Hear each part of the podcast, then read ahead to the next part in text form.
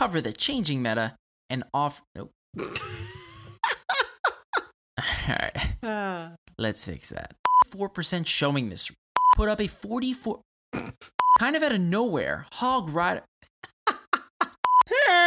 And that there was the mating call of the Wild Joe. I was just about to say, and I'm Joe. Yeah, see, that doesn't work. So, I mean, it could work, I guess, but... Uh, I wonder if we switched places for an episode, if anybody would notice. Exposed!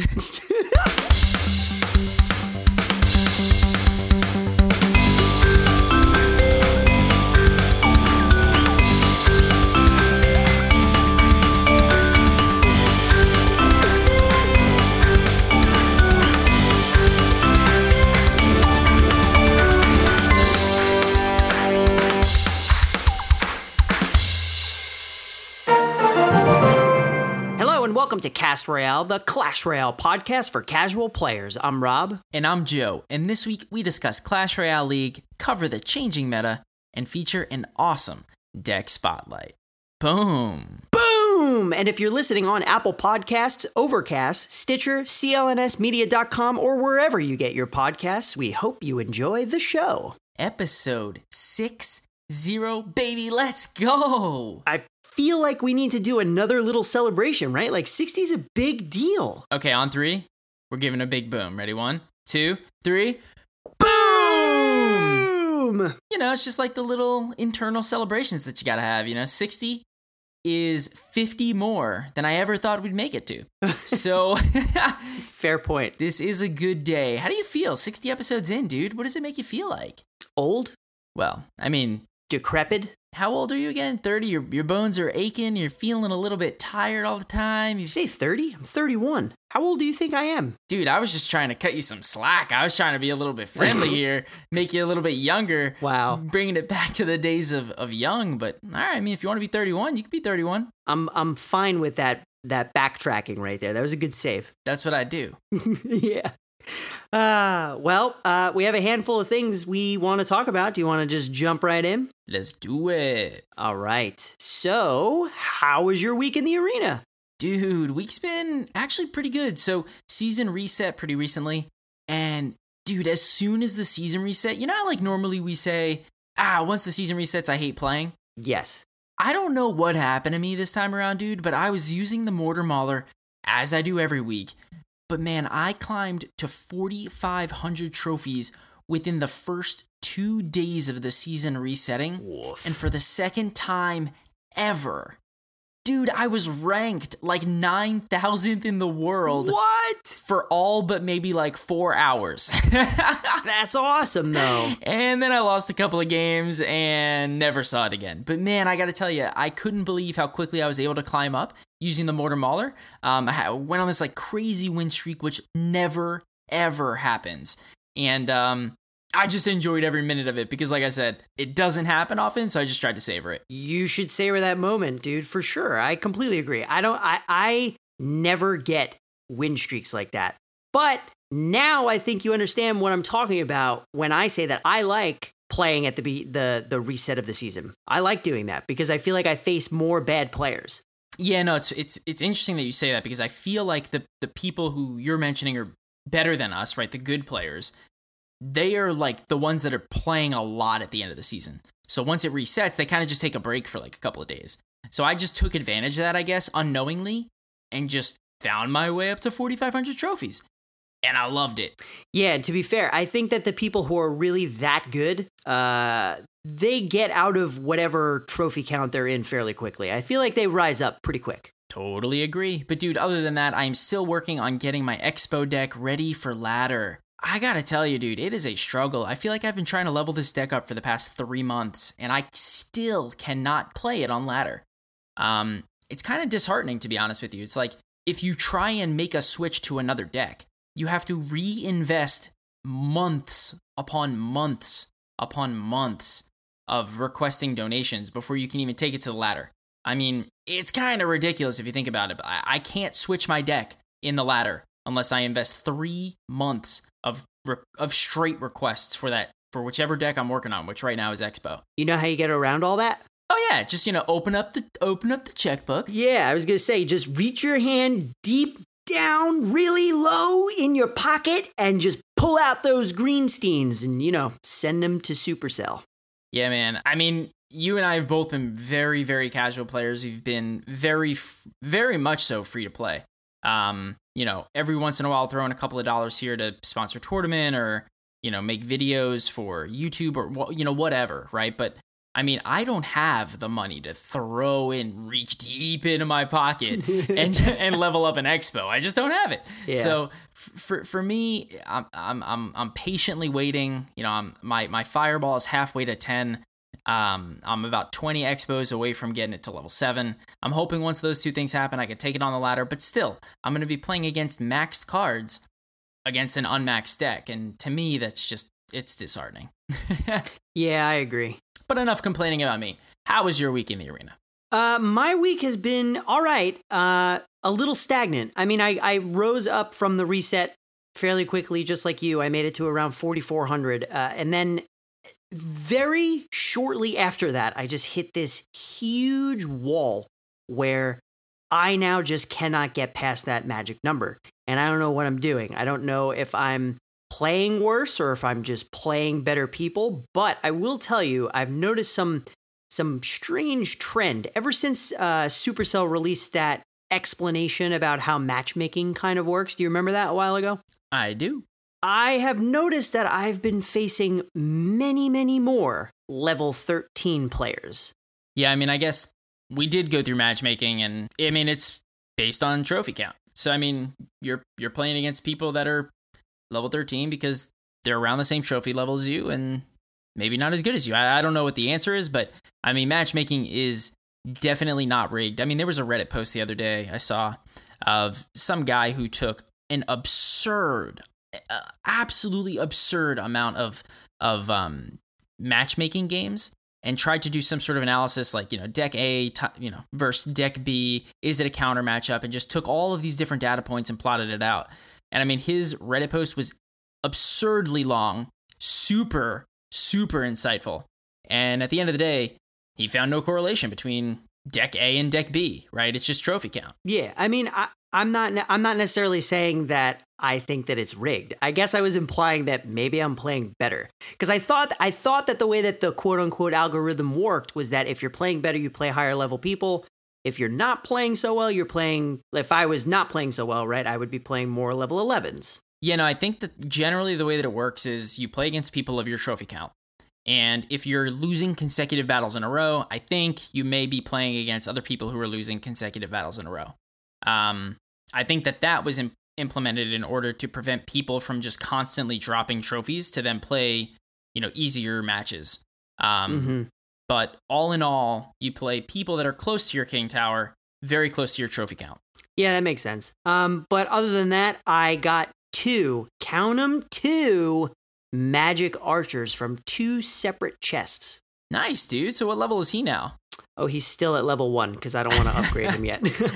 Why I would I upgrade I'm, him when I can't use him in the ladder? I, well, that's number one. And number two is I, if I'm going to spend gold, I already have a strategy for my spending, right? Like I buy the things for the cards that I need in the shop when they're available for gold, unless they're not expensive with gems, but mostly gold. Uh, and dude, like now I'm at the point where like we're both trying to max out cards.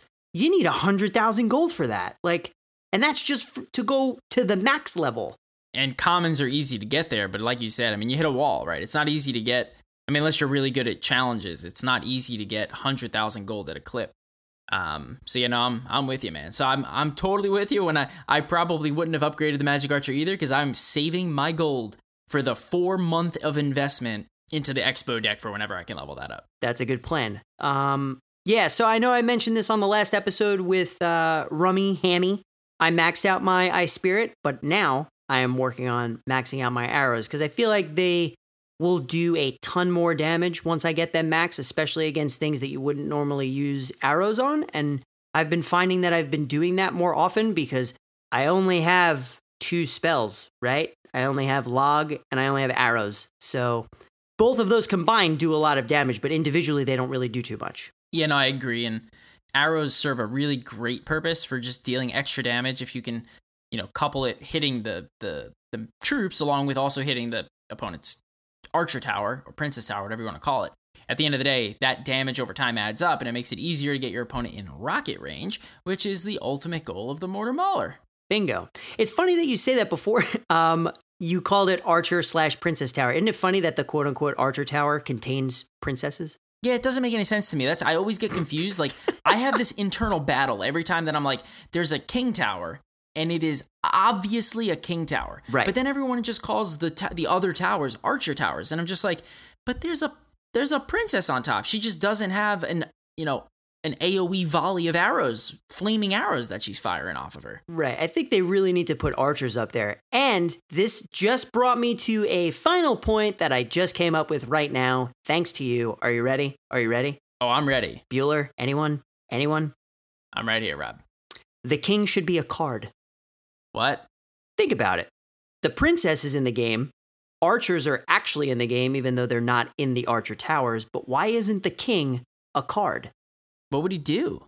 What would he do? That's not for me to decide. That's for the magicians up in Supercell Towers to figure out. That's the million dollar question, Rob. Right there, we found it. We have we have found the million dollar question, Rob. It's taken two full years, but we found it. Yeah, man. I just think maybe the king should be a card. Yeah, I mean, if there were ever the first ten cost card, aside from obviously the Boom Man spell, right, the king would be pretty awesome. I can't wait to get emails and tweets about how the royal ghost is a dead king. Oh, well, I never thought about that, but that's so true. We would have gotten so many. I don't want those emails or tweets, though. I don't want them because I want a card called the king. D Ms in our Discord and on Twitter, everyone would be yelling at us, guys, there is a king. Are you kidding me? He's just invisible. Exactly. So I never see him because he's invisible. So I want a real king. That's what I want. That's my request. I'm sticking to it. Boom. Boom. So uh, other than that, we both failed at the C R L tournament, didn't we? Ah, man. uh, yeah. I don't really have too many words.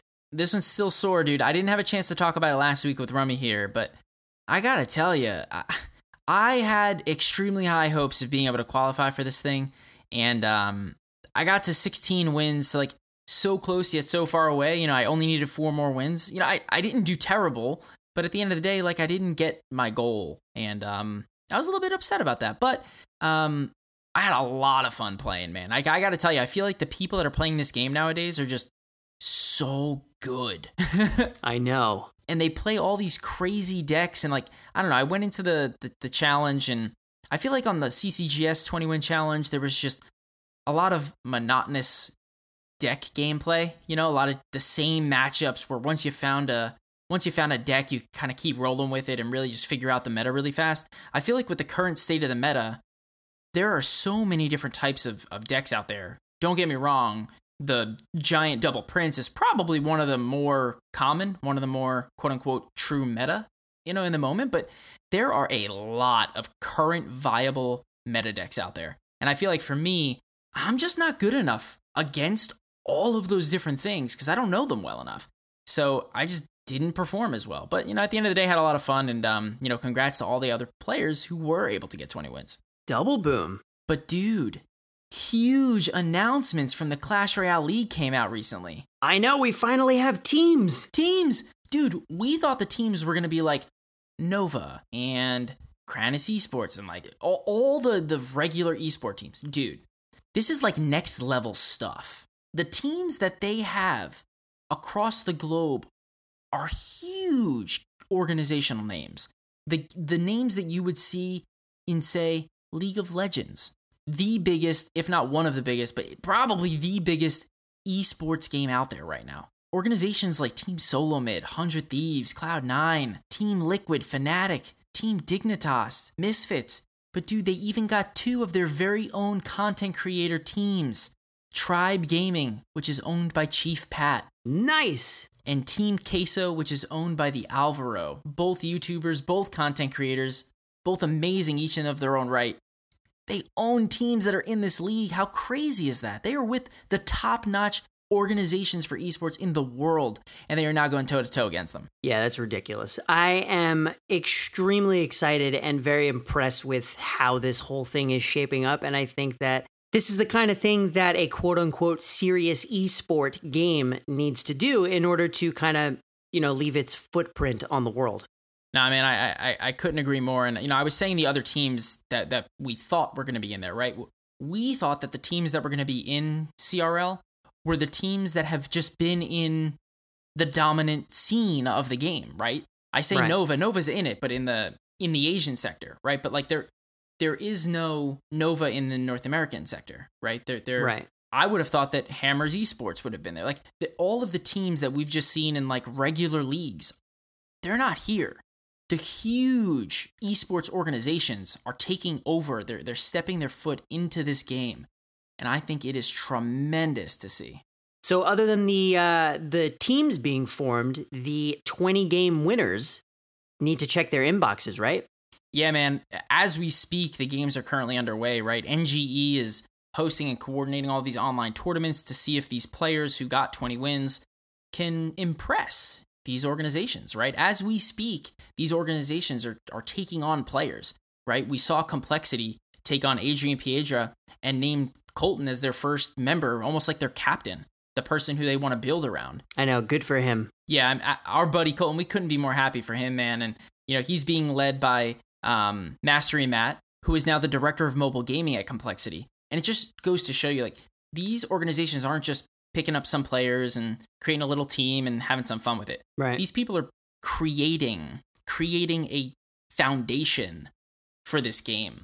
And, I mean, I'm only mentioning one team. There, I just listed off ten teams before. There are so many different organizations out there that are going to be contracting individuals for jobs and also competitive play. And like I said, dude, I, the foundation that this is creating for this game, I just can't wait to see what it sparks in the community um, once games actually start being played. Yeah, dude. I mean, the North American and the E U sectors alone both have eight teams. I mean, this is just like, uh, you know, any other big sport like the N F L or M L B or pretty much, like I said, anything. Like, you finally have like a team to root for, and theoretically in the future when players get swapped out, you know, you're going to you're going to feel that when a player leaves, but you're still going to have a, a sort of allegiance to a team. And I think that's a, a big deal.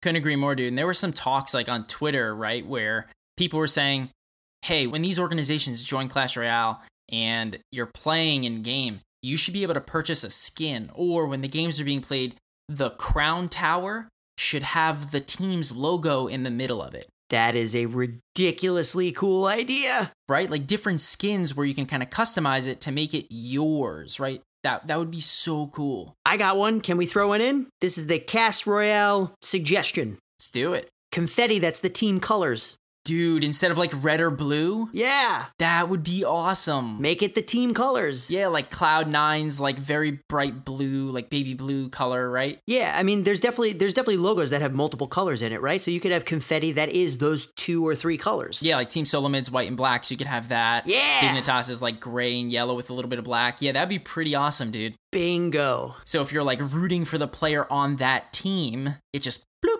Pops out that color. I love it. I'm I'm so on board with little customizations like that. That's so cool. Yeah, and no, I couldn't agree more. So whether it's customizations or whether it's just awesome gameplay, man, I can't. I, I feel like I'm fanboying right now, but I cannot wait for this stuff to just come through. The vision that Supercell has for esports and what they're doing with it, I think it's very clear. We've said it from the very beginning, almost way back when Woody was on the show. Esports is the future of this game. It's finally at the fingertips. It's finally almost here, and I just, I'm salivating, waiting for this thing to start. That's all right, man. I'm right there with you. It's okay to fanboy every once in a while. This entire show is a giant fanboy. We are fanboys. We talk about a video game because we like it. That is the purest definition of a fanboy. Boom. Boom.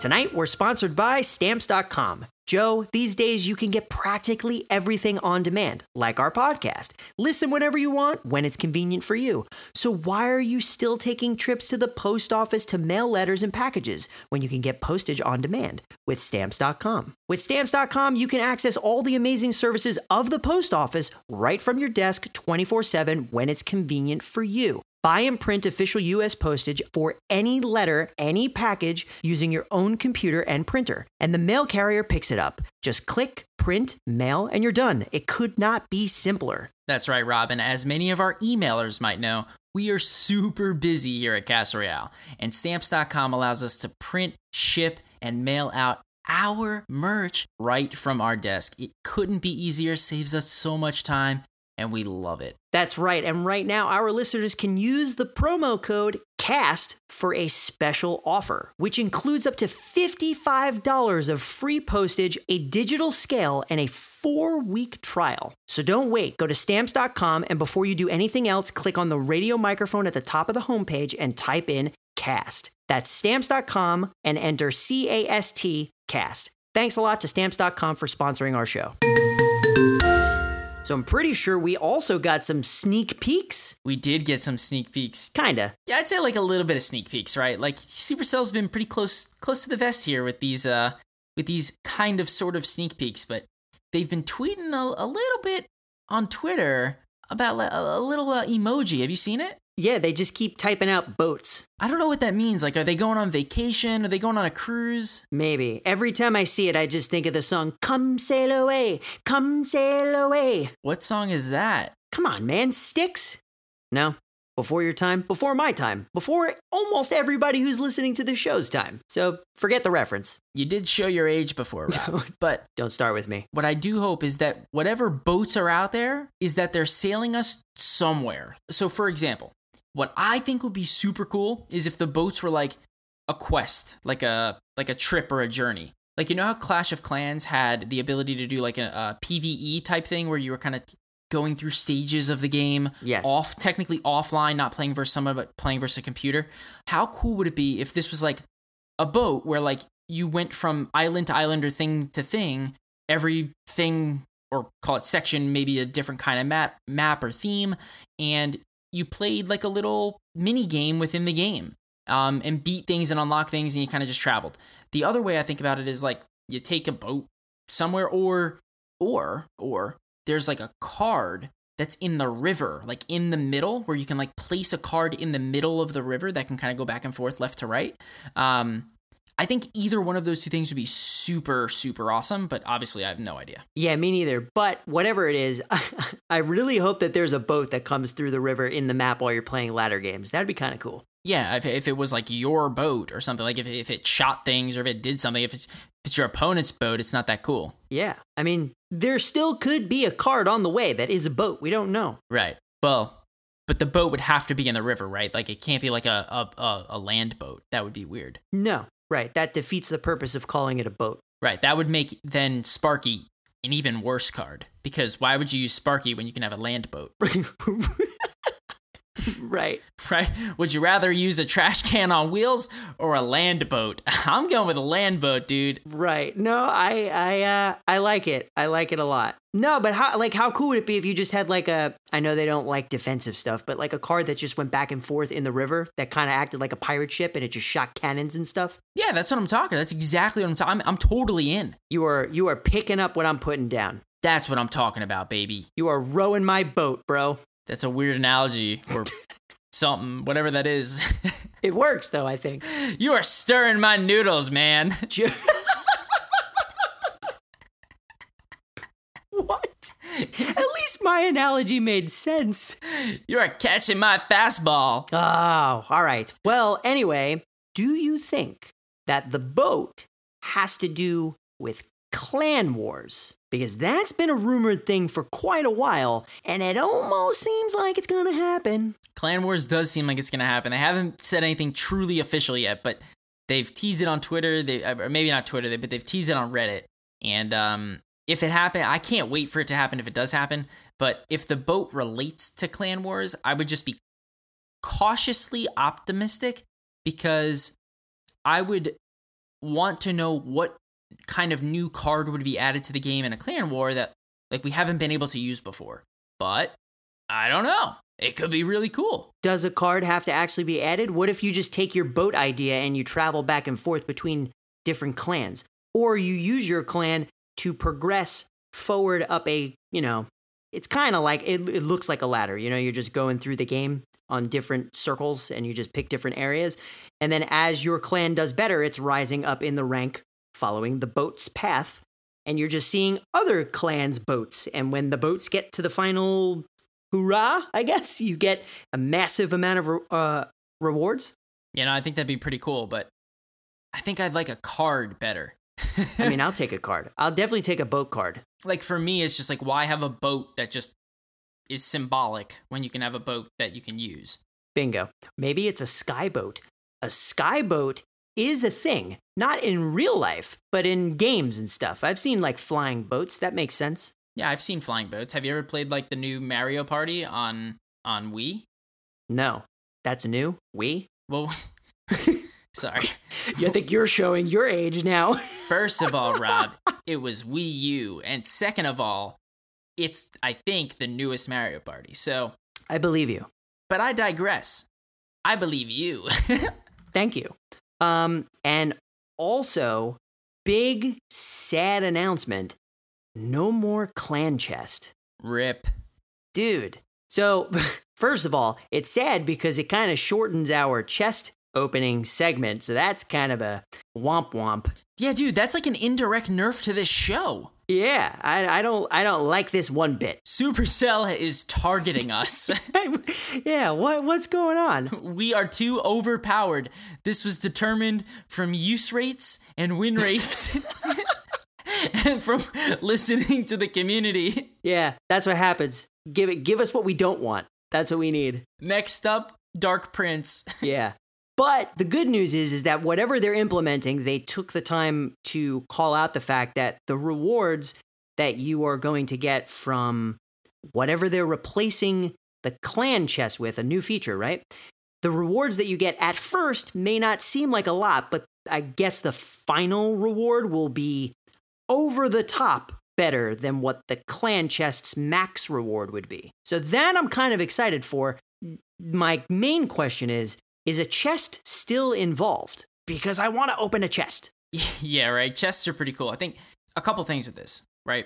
Some people would argue, well, why not just keep the clan chest and add something new to the game? Well, two things with that. One, the clan chest, as Supercell said, and I think as a lot of us feel, has become a lot less of an event and just more of a, nah, it's there. And if we do it, we do it. If not, we don't. Uh, people don't care as much about it because it's there every single week. Right. And when you do do it, it feels like a like a grind, like it's like a stressful thing, like, oh my goodness, we're not going to make it. Right. And also because people aren't so, you know, gung-ho and hyped about it, less people are doing it. So for the people that really want to try hard to get it, it's harder for them because they want to get ten, you know, a, a level ten, but they just grind, like you said, to get there. And it's like impossible when only five people do it. Right. And it, I've noticed in my clan, you know, not going to call anybody out because it's not relevant, but I'm sure it happens in your clan and other clans around the world. It causes a little bit of frustration in the clan when ten people are the only ones that are really getting crowns for the chest. And, you know, we're being asked, what about the people that are getting one and two? Why aren't they helping? Right. When half the people in the clan get less than ten, it's like, okay, are we really an active community here? Or are we just kind of, you know, riding by the seat of our pants? But at the end of the day, the second thing, right, so first thing is just it's not as cool as it used to be. And the second thing is the U I of Clash Royale is simple. It's clean. It's not cluttered. It's not complex. Not yet. Right, but the problem is if you just consistently add things and you don't remove things, then it just becomes cluttered. So what I think they're going to do is they're going to remove Clan Chest, right? And in that spot, they're going to put something else. Hopefully, I think Clan Wars. Yeah. And you don't have to replace it with a new feature. You can just include it in a new feature. Like you said, if if you do Clan Wars and you get more, then not only are they replacing it, they're one-upping it and they're doing better with it. Um, so to me, it's I think it's fine. I mean, it's sad to see the clan chest go. Um, but one thing that they did acknowledge is that a lot of people do use the clan chest to to measure activity. Yep. And, um, you know, they are thinking about ways to integrate that while removing this. So I think that, you know, they're kind of covering all of their bases. Supercell once said, we got this. And I trust them, dude. I do too. Um, and you know what? I, I I was over the top about the fact that we were going to be potentially getting more rewards compared to the current clan chest, but I, I kind of geeked out a little bit because you know me in clan management. Like I just, I need, I want tools. I need and want tools to keep track of things. And I just, I, I, I hope them calling that out, you know, the fact that people use this feature currently to keep track of people playing as activity, right? I want a good, if not way better replacement for that, because just seeing someone's counts, it's not really enough. Like, give me the last time they were online. That would really help. Yeah, no, I agree. I think it would help. But either way, I don't, I mean, the current system isn't so great for measuring activity. Um, so even if the next system isn't so great, it, it's not going to bother me too, too much. But um, I agree with you. Any additional ways that clan leaders can better measure their activity of their users would be great. Couldn't agree more. And one quick thing, Clash Royale was actually featured on the App Store under the heading, here's what we're currently playing. So, dude, Apple's been getting their Clash on. Yeah, they have, dude. And they had this gif of a hog rider, like a quest that was like a, hit a tower with a hog rider ten times. And it was just like a hog rider just like hitting ten towers and then them claiming a, the reward. That is not currently a quest, by the way. So maybe that was like a little bit of a, a sneak peek for what's yet to come. Like new quests, Ooh. new things like that, right? That have you ever gotten a uh, hit ten towers with your hog rider quest before? I haven't. No, but I, I, I like the idea of things like that. That's cool. Yeah, I think that would be really awesome, right? Like, you can force people to play cards that maybe they don't play anymore. Like, not just play epics, but play the skeleton army. Not just play epics, but play the clone spell, you know? Right. Like, destroy two hundred fifty skeletons with a log. That would be awesome. And it'd be fun, too, because as they, you know, as they get rolled over and you convert them all to the uh, purple elixir goo, I think you'll feel pretty good about it. Is it purple or is it pink? Uh, I don't know. Is it purple, pink, magenta? It's magenta. Magenta. Neon magenta color. Yeah, it's bright neon pink purple. Boom. Mm-hmm. But aside from that, dude, we got some challenges. Yeah, man. Uh, the Reddit deck challenge. This one was pretty neat. Do you want to explain what this one was? I actually really like this one. So you, it's a two-tiered system, right? So the first part of the challenge is free to play. I like that most of the time they base these off of crowns instead of wins, which I think is fantastic. Uh, so needless to say, I was at least able to make it through to the second round. I'm assuming you did too. Passed with flying colors, A+++++++. Actually, I did pretty miserable getting the crowns, to be honest with you, but I wound up getting it, yes.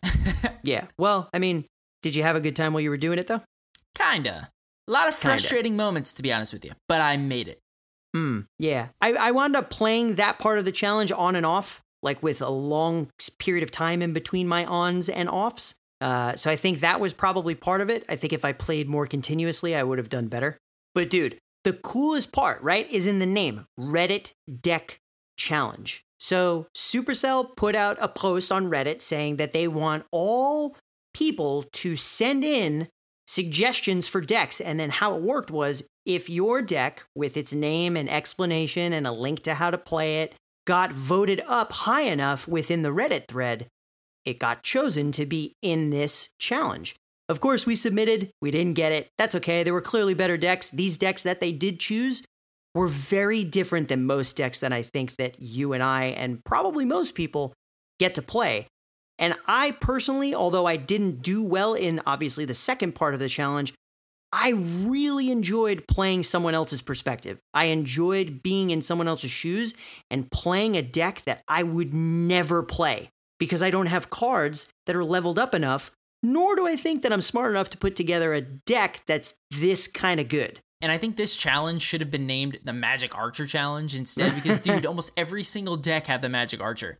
Um, don't get me wrong, I had a lot of fun with these decks once I got to kind of figure out really how to play them, but I, I, I agree with you, actually. I, I think that at the end of the day, these decks put a different spin on on the game where I wouldn't have ever put these cards together in most cases. And, um, you know, a lot of them worked out pretty good. Well, on a brighter side, maybe next time we'll get our deck in a challenge. But aside from that, we did get one other challenge, which was the two v two touchdown challenge. It's the first time we're getting touchdown back-to-back, like within a week of another ch- of another challenge. True.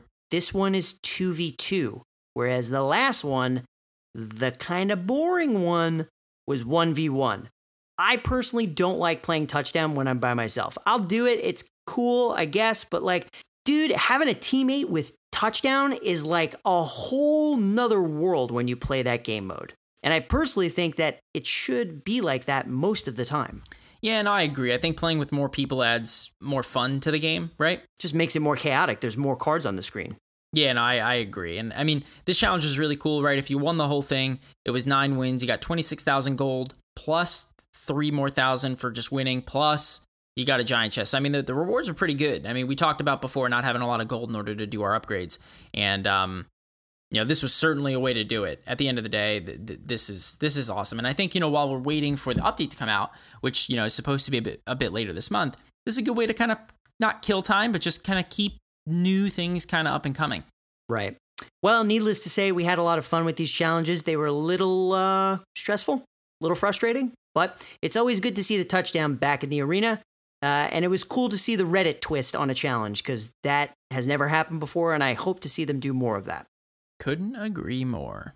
All right, ma'am. Well, we got our meta check. Meta check. That's right. Our boy Lloyd Christmas, Sir Devin, comes to us with another awesome meta check for our sixtieth episode. Joe, what does Devin have to say? All right, man. So like you said, Devin, our boy Lloyd Christmas is his with the numbers. And dude, guess what? Hog Rider is hot right now. Kind of out of nowhere, Hog Rider put up a forty-four percent showing this week, the highest it's had in some time. This has also boosted the uses of the Ice Golem to fifty-six percent, the Ice Spirit forty-eight percent, and the Fireball. So as you can see, when the Hog Rider's used, the Cycle decks are used. The Meat Shield, the Ice Golem is there. The Fireball to clear the path. The Ice Spirit, that little annoying little card that just makes it ever so difficult to kill the Hog Rider. They all get used together. So, Hog Cycles are prevalent. On the other side, Tornado usage is also up, sitting at twenty-eight percent for this week. And as you know, it's one of the best possible counters for the Hog Rider because it can pull it into the King Tower, activate the King Tower, and then every other time is a plus one elixir trade whenever it's played. Yeah, redirecting the Hog Rider is a clutch move. Yeah, and you know, if the Hog Rider's ever used with the Ice Spirit, it loops them both into the middle and then you can drop down your own Ice Spirit. It eats the regular Ice Spirit damage and then it's your Ice Spirit still goes off. So at the end of the day, it's it's a it's a no-brainer. Right.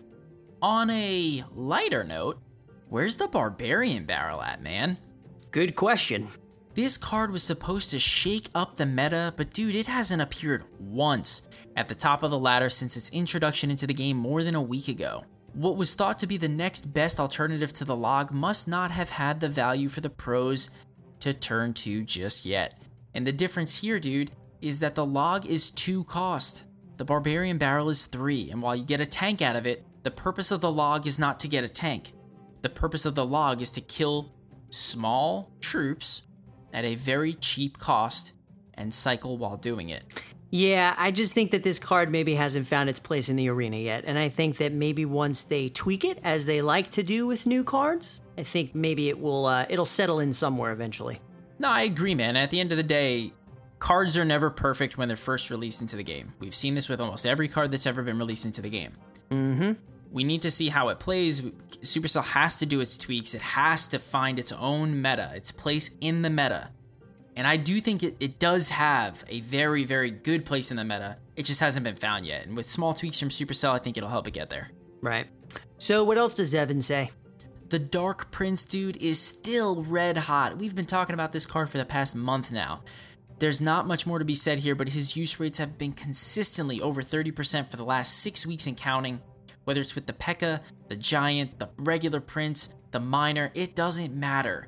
The Dark Prince has proven to be one of the most versatile cards in any deck, whether it's a beatdown deck or a bridge spam style deck. Yeah, man, Dark Prince rises. That's what we do, baby. So, anything else? So I've got one more for you. The Magic Archer has had a very modest little splash on the meta since it's been introduced in the game over a month ago. Even with Supercell's latest challenge featuring many of the new cards in the game, particularly the Magic Archer, as we just talked about, the pros themselves haven't found enough value to make him a staple card in many decks. With the rise of Fireball, Magic Archer may be due for a little bit of a buff, kinda like the Electro Wizard got once before when the Fireball no longer killed him. Ah, yeah, that's a good point. I, I still don't know if this card should die to a Fireball. Maybe a Fireball and a Zap. Yeah, I mean, that's what it takes to kill an Electro Wizard, right? I think that the, the hesitation that Supercell might have with that is that the point of it dying to a Fireball, whereas the Electro Wizard does not, is that it has tremendous range, right? Basically, you're not getting... There, there's very little punishment if you have all that range and you can't be killed by a spell. Um, you know, an Electro Wizard doesn't have that range. It attacks very close, although, yeah, yeah, it's got some distance between its troops, but it's not seven and a half or nine tiles away. I mean, come on. Yeah, that's a good point. I feel like that, I mean, please understand that I understand the difference in this analogy, but I'm going to say it anyway. I feel like it's kind of similar to using a rocket against a Sparky. Yeah, I mean, they're both four, right? Like, they're both six cost in your analogy, and in, in, in, in my world, it's it's four versus four. But yeah. The Electro Wizard is four as well. Um, in my mind, the, the way, though, I would really look at it is the Magic Archer is kind of like the Flying Machine. Yes. They're fragile, they're four cost, damage-dealing troops, and they can pack a punch, but they can both be killed by Fireball and Poison, and you can take them out. But, you know, at the end of the day... I think the you, you you you risk it dying to the spell because you have the value add of range. And if they take it, if they take the risk of it dying away to mm-hmm. a spell, then it becomes instantly much more powerful. Like, instantly much more yeah, powerful. Yeah, it's a good point. I wonder if there's anything... I mean, I want to move on, but I wonder if there's anything that they can do with just, like, the speed of the card to make it better. You know, like, maybe it runs across the map quicker. Yeah. So it can, like, maybe avoid a Fireball or cause your opponent to have to really, really pay attention to how far ahead of the Archer they have to aim. Strategy, man.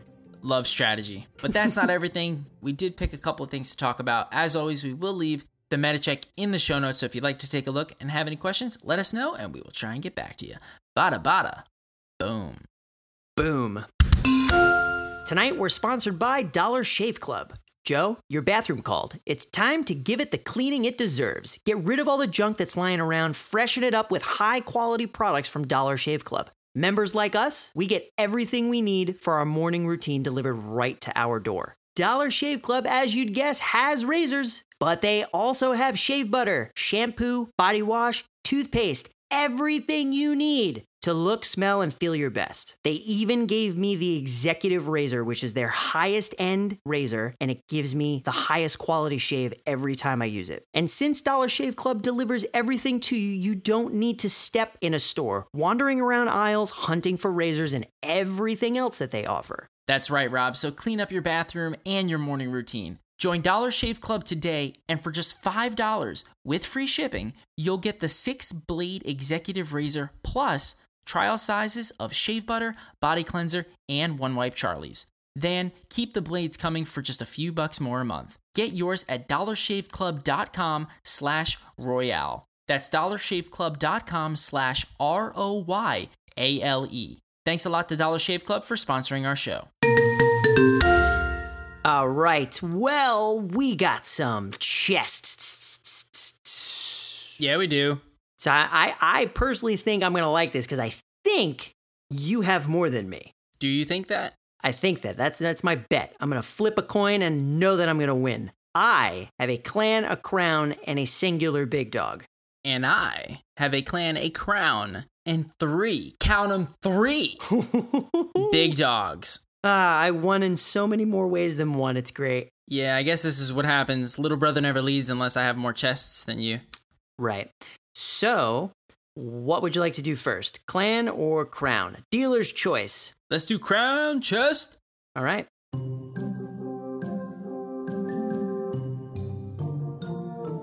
All right. You ready? Ready. Crown chest. six hundred fifty-eight gold. Nice. Two gems. Ayo.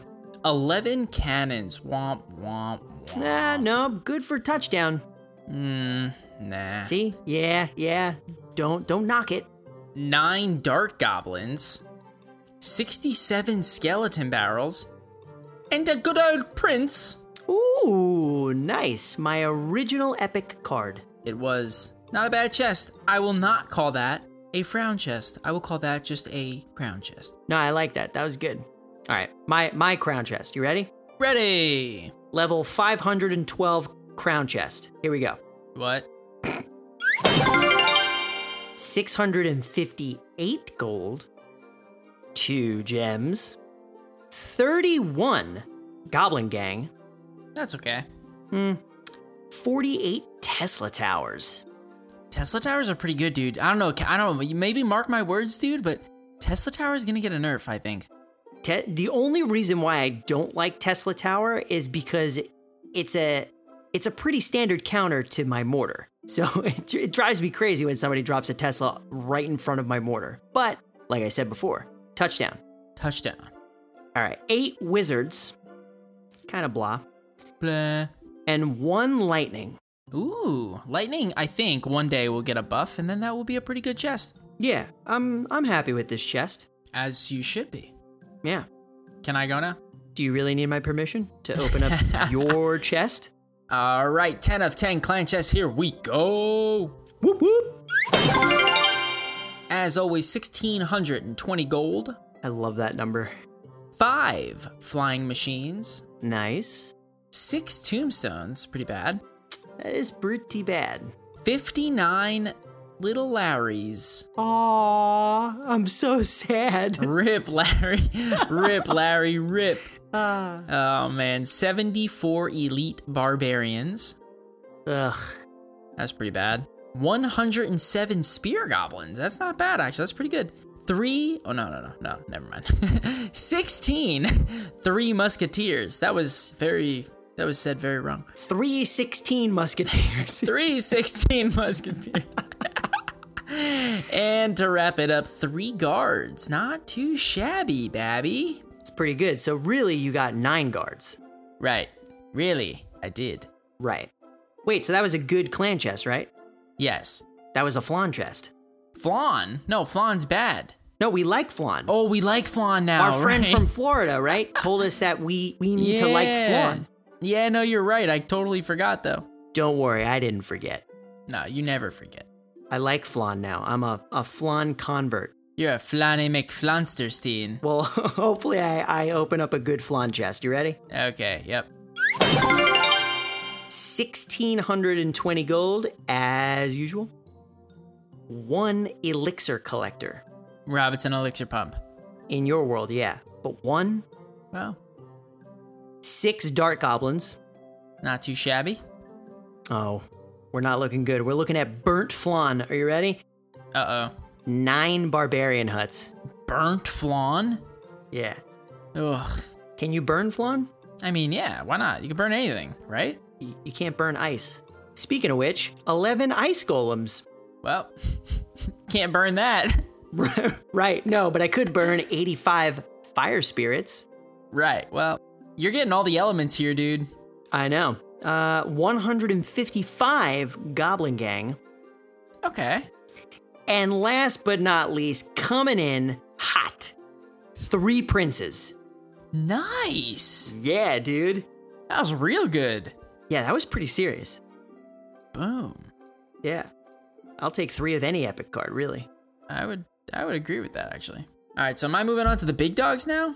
This is your show, Joe. First up, I've got a giant chest. Here we go. Pretty sure the last time we opened up a giant chest on the show, you pulled a legendary, so let's see what happens. Well, that'd be cool. nine hundred twenty-four gold. Nice. One guard. Hmm. ninety-seven barbarians. Aw, man. one hundred forty-eight little Larry's, dude.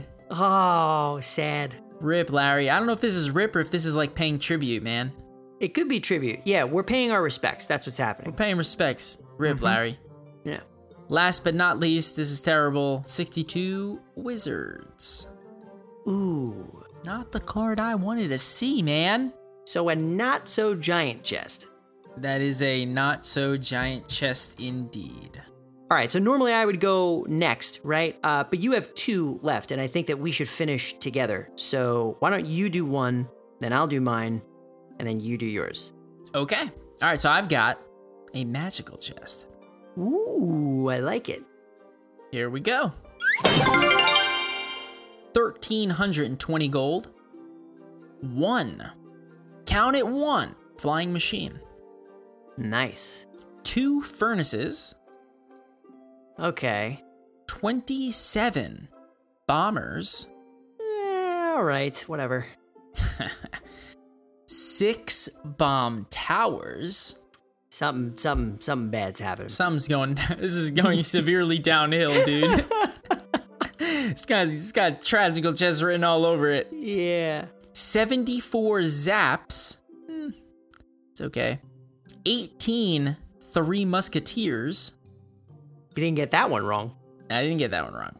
And to wrap it up, four freeze spells. This is so bad, dude. This is a tragical chest if I've ever opened one, dude. Yeah, that, that is the uh, textbook definition of a tragical chest. All right. Yikes. Well, maybe, maybe I can do one better uh, with my singular big dog, which is a super magical chest. Boom. Yeah. Get it, dude. All right. Level seven hundred sixty-two super magical chest. You ready? Ready. There's just something so epically hefty about this chest when it opens. I don't know. I can't handle how good it is. Anyway, seven thousand one hundred twenty-eight gold. I always forget how much gold that thing gives, and it's tremendous. It is a ridiculous number. one hundred eighty-three Larry's. Dude, we are paying so much tribute right now. Yeah, I think we have like close to a thousand Larrys, right? I don't know. He deserves it. He deserves every bit of Larry he can get. He he does. Three rage spells. not not great, okay? Now let me let me just preface this. Not great, but they already started giving me epics. Yeah. It's the second card. Yeah, that, that could be good or bad. As with everything in life, Joe. Yeah. Right. Right. You ready? Ready. forty fireballs. That's pretty good. Ooh, nice. four hundred twenty-four bats. That is good. Mortar Mauler, baby. Let's go. It's the most amount of bats. one hundred eighteen tombstones. I think this chest has it out for you, dude. Yeah, well, there's only two cards left, so hopefully it can redeem itself. I agree. Oh, dude. twenty-three P E K Kas. Big Mama P E K K A? Yeah, dude, twenty-three! Oh, yeah, that, okay, so it's coming back. It's coming back. No. The Mega Knight! Boom! Dude! What?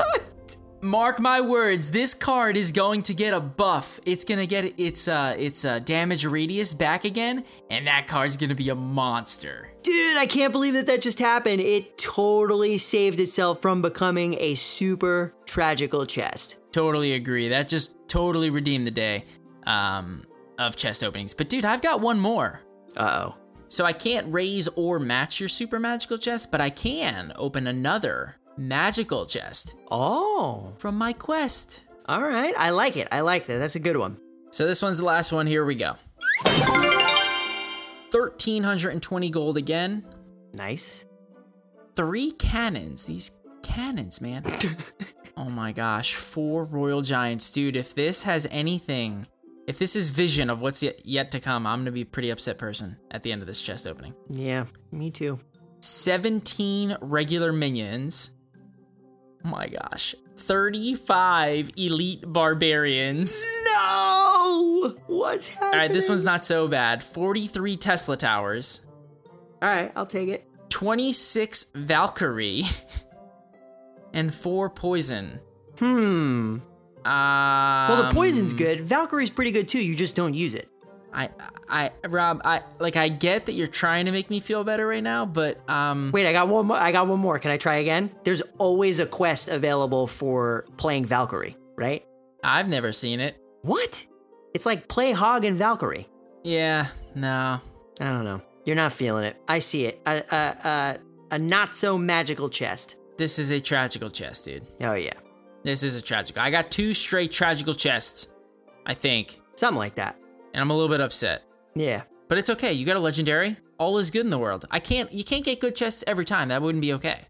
Right. Then it wouldn't be a game. So. Right. Right, then it would be Utopia. Bingo. Tonight we are sponsored by eHarmony. Rob, if you've tried or you're trying online dating, chances are you've run into lazy text messages, dead-end conversations, and random matches that don't turn into dates. A close buddy of ours recently used eHarmony, and he realized that eHarmony took steps that other dating sites didn't take to find him more compatible matches. And with how deep and thoughtful the questionnaire is that you have to fill out, you can clearly tell it is not just a shallow hookup site. And over decades, eHarmony has used this science, data, and psychological research to send matches that are right for you. Yeah, man, and right now, our listeners can get a free month of eHarmony when they sign up for a three-month subscription by entering the code CAST R at checkout. So stop waiting and start your journey to a satisfying, meaningful relationship. It can be fun to play around with online dating apps, but when you're ready to fall in love with someone and have a meaningful relationship, there's one app that's built to bring you real love. eHarmony. Come see how eHarmony can change your life. Go to e harmony dot com and get started. Enter our code CASTR at checkout. Thanks a lot to eHarmony for sponsoring our show. All right, let's move on to our Deck Spotlight. Deck Spotlight. And this deck is called Hunt Yard, because we're going hunting. In a graveyard. Bum, bum, bum. And it is a three point oh average elixir cost deck that contains the graveyard, the hunter, the ice golem, the ice spirit, poison, guards, mega minion, and the log. So Joe, take me hunting with you. Dude, so this deck is a super, super quick cycle deck. We saw our buddy Colton Wall playing it, and I gotta tell you, man, it is fast, it is dangerous, and it is deadly. The ability to cycle with this deck, not only for offensive purposes, but also for defensive purposes, is tremendous. I think that the Hunter is the long-forgotten defensive card in the game. It came out, and it was super good in the meta. And then it kind of trailed off a little bit. But the cool thing about this card is that it's great against tank-type decks. And in the current meta, that's all you see nowadays. You either see golems, you see giants, or you see Big Mama P.E.K.K.A. to defend against them. Mm-hmm. But this Hunter destroys those decks. Sure, you don't have the ability to tornado everything together with this deck, but turns out you don't need that when you can lure everything into the middle of the map with the Ice Golem and freeze them all there with the Ice Spirit, or distract them for even longer with the guards. In this deck, the Ice Golem is used to distract while your Hunter is killing things on defense. The Mega Minion is used for defense. The guards are used for defense. So you may ask yourself, well, when do you ever go on offense? The thing about this deck is that it's so great on defense that you will have extra elixir to go on an offensive counter push. And whether you're using the Ice Golem to tank for the graveyard, or you're using the Mega Minion to tank for the graveyard, it doesn't matter. So long as you effectively defend your opponent's pushes with the Hunter and whatever else you need to, remembering to stay cost efficient, using as cheap troops as possible in order to do it, you'll have the ability to go on a counter push. And when you do, it's very difficult for your opponent to be able to defend against a graveyard push when there is a tank involved and they're down elixir. It's not an easy thing for your opponent to do. And to cap it all off, you've got the poison to assist the graveyard in doing what it does best and just melt the tower. Plus, melt anything that gets dropped on top of the graveyard, which typically could be bats, minions, other little squishies that are on the ground. Yeah, man, no, I, I, I couldn't agree more. And I think that the, the cool thing about this deck is that normally, you would want to save your graveyard in these kinds of graveyard decks until double elixir time. But if you look at the other cards in this deck, you're not really going to get, you don't have a miner, right? You you right. don't have the ability to do enough chip damage over time for it to really matter to your opponent if you're not using the graveyard. So the cool thing about this deck is that you don't have to save the graveyard for two minutes in your hand until you play it. You can play this card the second that you successfully defend against your opponent's offensive push. Um, you go on the counter push, the first time you have positive elixir on your opponent, and boom, you're throwing this thing down and you're starting to melt the tower. Um, the severe advantage that this deck has over most is that because it's so quick, the graveyard is tremendously hard to keep up with for your opponent when you are in double elixir, and you can cycle back to your tank and that card to just destroy their towers. Sounds like it. Two things to remember with this deck. If your opponent drops their tank at the bridge to do a very quick tank, call it tank attack is what I'll call it. Mm-hmm. Don't panic in these situations because the hunter will melt the tank in literally no time at all. And you can use your ice golem at the bridge to soak up all the damage and make sure that your hunter stays intact. And because he's a hunter, as that tank gets closer to his gun, the hunter does increasingly more damage. That's right. And if your opponent makes the, the opposite mistake, if they make the mistake of trying to build up a push, putting their big tank in the back behind their king tower when they're in double elixir time, you need to take advantage of that by dropping your tank in either the ice golem or the mega minion at the bridge yourself and going for a graveyard counter push immediately to punish the fact that they were trying to build an offensive counter push and make them focus their elixir elsewhere. And there is nothing more defeating than getting punished after you try yourself a big push. Boom. So that's pretty much it, dude. This deck is super fast. It's super deadly, very punishing. One wrong move from your opponent, one wrong misplay, and that graveyard is eating away at their tower. They can't defend against it. It's dead. So, um, to be honest, this deck will take some practice in terms of where you should be placing your hunter in order to get the most value out of it, when to use which defensive card so that you're not wasting them, but you're effectively using them in terms of the Ice Spirit, the Ice Golem, and the guards. Um, but dude, once it clicks, it is fantastic. Uh, I agree, and I can totally see that. Boom. All right, and no reviews this week, not because we don't want them, but because we don't have them. Uh, the site that we still use, uh, it no longer works, so we'll see what that means for the future of the review section. But as always, we appreciate every review that comes through on iTunes. It's the number one way you can help us reach more people. But we did get a new patron that we wanted to shout out last week, but because of time constraints, we couldn't get it in. Uh, huge shout out to Sergey D for helping support the show. Boom. Dude, Sergey, thank you so much for taking your hard-earned money to support what we do so that Rob and I can continue to bring fresh, fun, and awesome new content to our entire community. Words can't describe how thankful we are, and we truly, truly appreciate it. Boom. And that's it, man. We are done. Episode sixty in the books. In the books, baby. Let's go. Feels good? Feels good, man. I feel refreshed. You feel uh, invigorated, energized, awake? Revitalized, sparkified. Ooh, sparkified. I like it. It's good. That's what I do. Land boatified. Flying boatified. Whoa. Whoa. Uh, as always, if you would like to leave us feedback, please email feedback at cast royale podcast dot com. And if you'd like to reach out to us on Twitter, you can do so by using the handle at PodcastRoyale. That's right. And be sure to join our Discord at cast royale podcast dot com slash Discord. You can join in on the community. You can talk to us. You will know when we have open spots for our clan refresh, which we do every Saturday night into Sunday.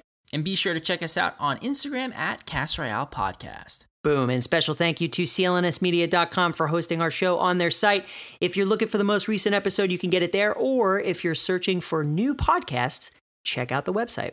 Double boom. Mm-hmm. And a huge shout out to our sponsors tonight, Stamps dot com, eHarmony, and Dollar Shave Club. And I literally have nothing else. I'm done. We will see you next time for another hodgepodge of everything. Hodgepodge of everything. Boom. Boom. Bye. Bye.